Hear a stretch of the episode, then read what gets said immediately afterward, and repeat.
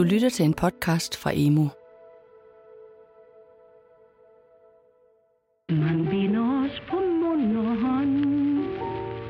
Den 9. april 1940 blev Danmark besat. tidligere om morgenen, der hørte vi jo flystøj udenfor. Og så ser vi de her fly, der kommer over hustagen. Meget, meget lavt. Jeg var helt bange for, at de kunne tage skorstenen med. Jo ikke? Altså, de var fløj meget lavt. Og det kunne jeg jo ikke lide. Pludselig kunne man se tyske soldater i byerne og tyske køretøjer i landskaberne. Fra dag af blev danskernes hverdag forandret. Men tyskerne tabte krigen, og den 5. maj 1945 blev Danmark befriet, og danskerne var igen et frit folk.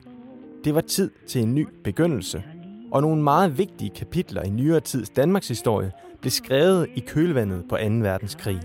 Efter en besættelse og efter en befrielse. Dette er Befrielsen, en podcastserie om tiden før, under og efter Danmarks befrielse fra Nazi-Tyskland i 1945. Mit navn er Simon Brix. Jeg har sammen med min kollega Mads Christian Hede tilrettelagt og produceret befrielsen for Børne- og Undervisningsministeriet. Og drømmen om frihed bliver aldrig forbi. Dette er den tredje episode fra temaet Det nye samfund.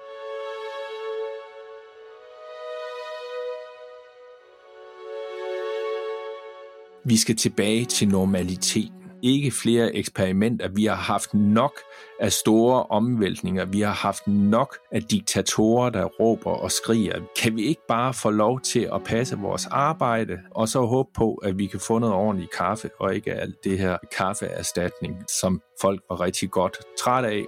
Ifølge historiker Niels Vium Olesen går danskerne i oktober 1945 til valg og stemmer på at få den gamle hverdag tilbage. Den, der var før tiden med soldater i gaderne, jernbaner, der bliver sprunget i luften, og hvor der herskede almindelig ro og orden. Men inden hersker der politisk kaos, især lige efter befrielsen den 5. maj. Denne episode af befrielsen handler om den politiske udvikling, fra lige efter tyskerne har forladt landet, og til befolkningen vælger Danmarks politiske kurs fremad et halvt år senere.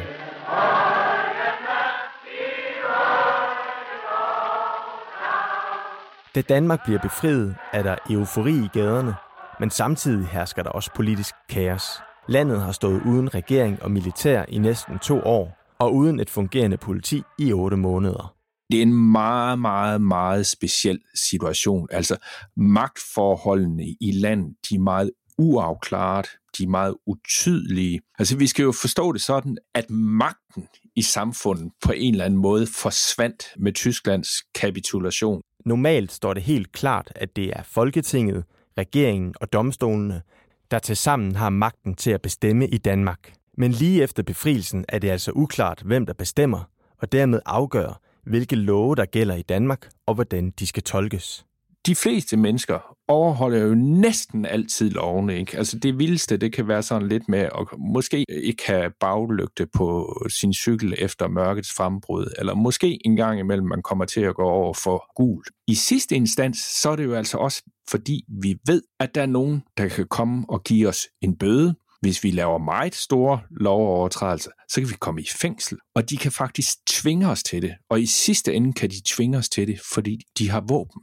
Det er det, man kalder statens voldsmonopol, og staten gør det gennem politiet. Og der skal vi bare forestille os her, i Danmark i maj 45, der er der ikke noget politi, der er heller ikke noget militær, og nu har tyskerne også opgivet magten, fordi de er blevet tvunget til at overgive sig til de allierede styrker. Så det er et kæmpe tomrum. Dette magttomrum betyder, at de cirka 50.000 danske modstandsfolk er de eneste, der bærer våben lige efter befrielsen, og de gør stor brug af deres magt og popularitet hos befolkningen. Den 24. maj. Modstandsbevægelsen i Aalborg foretog i går morges en overraskende aktion, i det man besatte samtlige arrester i byen, hvor de internerede sidder. Samtidig erklæredes det, at politiet ikke kunne få adgang til arrestanterne uden modstandsbevægelsens billigelse. Nu kan man sige, at den danske modstandsbevægelse var meget disciplineret. I hvert fald hvis man sammenligner med andre lande. Der var nogle ledere, der fortalte, hvad de skulle gøre. Og så var der også det, at det øverste niveau af modstandsbevægelsen, nemlig det, der hedder Frihedsrådet, de jo faktisk havde lavet en aftale med de gamle politikere om, at man skulle danne regering sammen. Denne regering bliver præsenteret fire dage efter befrielsen. Kongen og dronningen kørte fra Amalienborg til Christiansborg for at åbne den 95. 20. ordentlige rigsdagssamling. Langs vejen fra Amalienborg paraderede tusinder af frihedskæmpere og tætte menneskemængder hyldede kongefamilien. Danmark leve!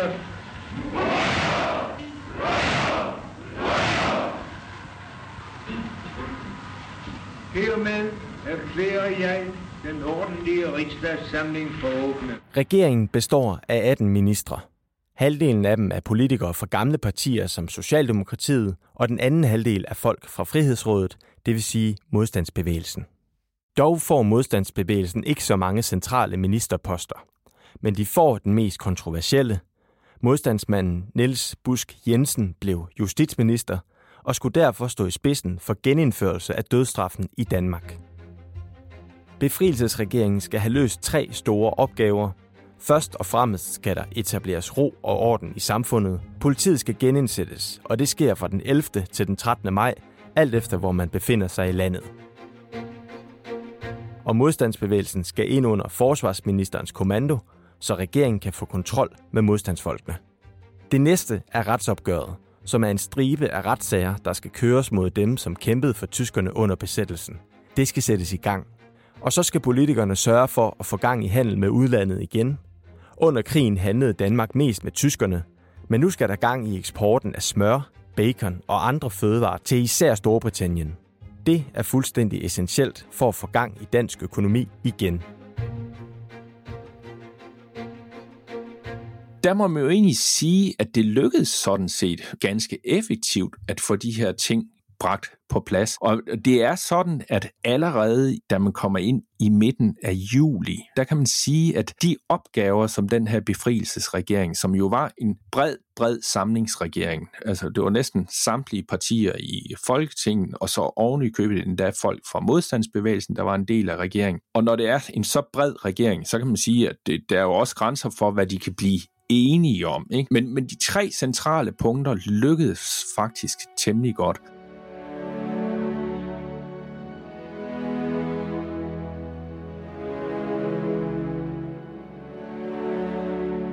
Befrielsesregeringen er midlertidig. Danskerne skal have lov at vælge deres foretrukne politiske ledere, og derfor afholdes der valg til rigsdagen, datidens folketing, den 30. oktober altså cirka et halvt år efter befrielsen. Det første valg til Folketinget efter Danmarks befrielse. I sommerens løb er under samlingsregeringen af 5. maj 1945 gennemført en omfattende lovgivning. Der er mange store temaer på spil til dette valg. Der er et retsopgør. Bornholm er stadig besat, ikke længere af tyskerne, men nu af Sovjet. Og der er en kvart million nyankomne tyske flygtninge i landet – men for flertallet af den danske befolkning er de to vigtigste ting at få gang i økonomien, og om man skal indtage noget af Nordtyskland og gøre det til en del af Danmark. Sydslesvig blev tabt i en bitter krig med tyskerne i 1864, og nu hvor Tyskland står svagt, er der mange, som vil udnytte situationen til at tage området tilbage. Det er det, Venstre går til valg på, og partiet stormer frem og sikrer sig magten i en mindretalsregering, der udelukkende består af venstreministre. Radioavisen har en af sine meget travle nætter. Sent ud på natten kan den meddele det endelige resultat af valget. Hele landet lytter. Og på rådhuspladsen er 50.000 mennesker forsamlet. Socialdemokratiet har fået 671.755 stemmer og 48 mandater. En tilbagegang på 18. Venstre 479.158 stemmer og 38 mandater. En fremgang på 10 det parti, som jo faktisk vandt regeringsmagten, det var det parti, der havde haft mindst med modstandsbevægelsen at gøre. Det var partiet øh, Venstre. Og deres, udover at de øh, havde talt for en, en sydligere grænse, så var deres øh, centrale budskab, det var simpelthen, at vi bare skulle, nu skulle vi til at have frihandel, og vi skulle have alle de gode varer tilbage på hylderne, altså kaffe og smøger og chokolade. Øh, øh, og det blev meget sådan, altså et krav om at vende tilbage til, til tiden før besættelsen, hvor vi kunne handle frit. Man kunne ellers tro, at danskerne ville have noget nyt. Mange forventer, at modstandsbevægelsen vil få et godt valg. De har kæmpet mod tyskerne, og i løbet af sommermånederne har de afholdt vælgermøder med nogle gange op mod 200.000 tilhørere. Maskinpistolernes tid er forbi, men modstandsbevægelsens tid er ikke forbi. Modstandsbevægelsen er populær, men vælgerne giver dem en kold spand vand i hovedet. Den højorienterede del af modstandsbevægelsen er politisk samlet i partiet Dansk Samling, som kun får 3% af stemmerne. Og den venstreorienterede del, DKP, der jo faktisk får et flot valg med mere end 12% af stemmerne og sætter sig på 18 mandater, ender med at stå uden reel politisk indflydelse. Når man læste aviser i sommeren 1945 og i valgkampen 1945, så er der mange, der sagde, at nu skal der ske noget helt nyt i dansk politik. Vi skal have nogle af de her værdier, der var i modstandskampen. Det er dem, der skal vinde frem. Og der var nok også altså, det fyldte meget i den offentlige debat, øh, og det kunne nemt se ud som om, at det virkelig var sådan et, et folkekrav. Men der skal vi jo bare huske på, og det kan man jo også minde sig selv om i dag, at dem, som deltager i den offentlige debat, det er ikke, det er ikke flertal, det er ikke almindelige mennesker. Der var rigtig mange mennesker, som bare ville have fred og ro. Ikke alt det her med de store, vidtløftige ønsker om store forandringer i fremtiden. Ikke mere med unge mennesker, der svinger med geværne og siger, at vi har lov til at bestemme mere i dansk politik, end andre har, fordi vi har ofte offret så meget i modstandskampen. Nej, simpelthen, folk vil have fred og ro tilbage til hverdagen.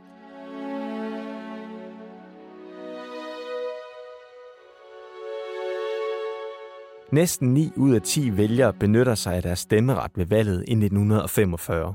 Måske fordi de bliver påvirket af denne reklame. Der ligger han. Kender det ham? Det er lige typen. Og se damen der, at hun kan gøre det netop i dag. Og ham der, at han vil være det bekendt. Her er en af de værste. Han har nemlig taget konen med til Malmø. Undskyld, hvad har de mennesker gjort? Gjort? De har ikke gjort noget. Det er det, der er vejen. De har ikke stemt. I dag går Danmark til valg for første gang efter befrielsen. I dag vælges den politiske linje for den kommende tid, og det er dem, der vælger den. Hele verden er optaget af genopbygningen. Der lægges planer for fremtiden. Også Danmark... Frem mod valget i efteråret 45 fylder den demokratiske debat også en del. Det helt store demokratiske spørgsmål, det er, om man skal forbyde nazistiske partier. Kan man forbyde et nazistparti? Der siger de fleste af dem, som er i debatten, øh, om man kan forbyde politiske partier. Nej, det kan man ikke, fordi man kan ikke forbyde holdninger. Man kan kun forbyde handlinger. Altså, at det er bedre, at man kan have et dansk nazistparti, så de i det mindste kan få lov at ytre sig. De må ikke indføre diktatur i Danmark, men de har lov til at, at have et parti, de har lov til at sige deres mening. Det er kun, hvis de begynder at med vold at ville omstyrte samfundet, at de gør noget ulovligt. Bag den tankegang ligger jo også, at man, hvis man forbyder dem, så vil de bare fungere under jorden, og så kan vi faktisk ikke se, hvor de er. Altså, så vil de gemme sig, de vil være i hemmelige miljøer, og så vil vi ikke kunne holde øje med dem så godt, øh, som hvis vi ellers tillod, at de kunne organisere sig og få lov til at udtale sig øh, offentligt. En anden væsentlig demokratisk debat i 45 er, om man skal fordele samfundets økonomiske ressourcer mere ligeligt blandt forskellige sociale grupper. Eller sagt mere populært, er det ved at være tid til, at Danmark skal være en velfærdsstat. Godt nok taber Socialdemokratiet valget, men de får fremlagt planen Fremtidens Danmark, og den plan er et meget tidligt, men også meget tydeligt symbol på, at det store arbejderparti vil have staten til at indkræve mere i skat, som kan bruges på at bygge skoler og sygehuse. Det var en idé om, at, at man skulle have staten til at spille en meget større rolle i det økonomiske liv. Og man kan godt sige, at det er nogle ting, der peger i retning af den moderne velfærdsstat, som vi har i dag.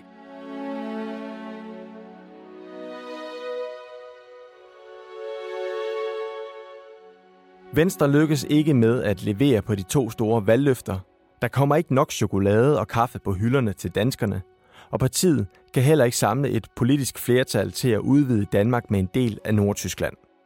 Så derfor må regeringen gå af allerede efter to år, hvor magten efter et valg i 1947 skifter tilbage til Socialdemokratiet.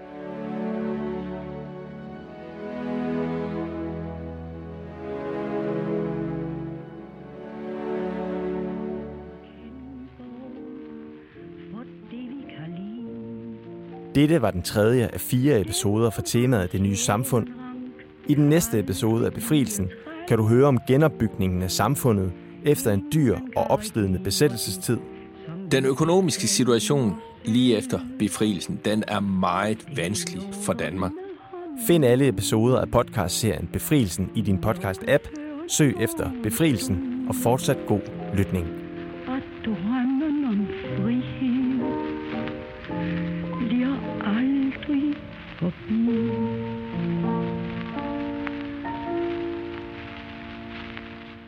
I denne episode har vi brugt klip fra DR, Frihedsmuseet og Filmcentralen.dk. Du har lyttet til en podcast fra Emo. Find mere viden på emo.dk.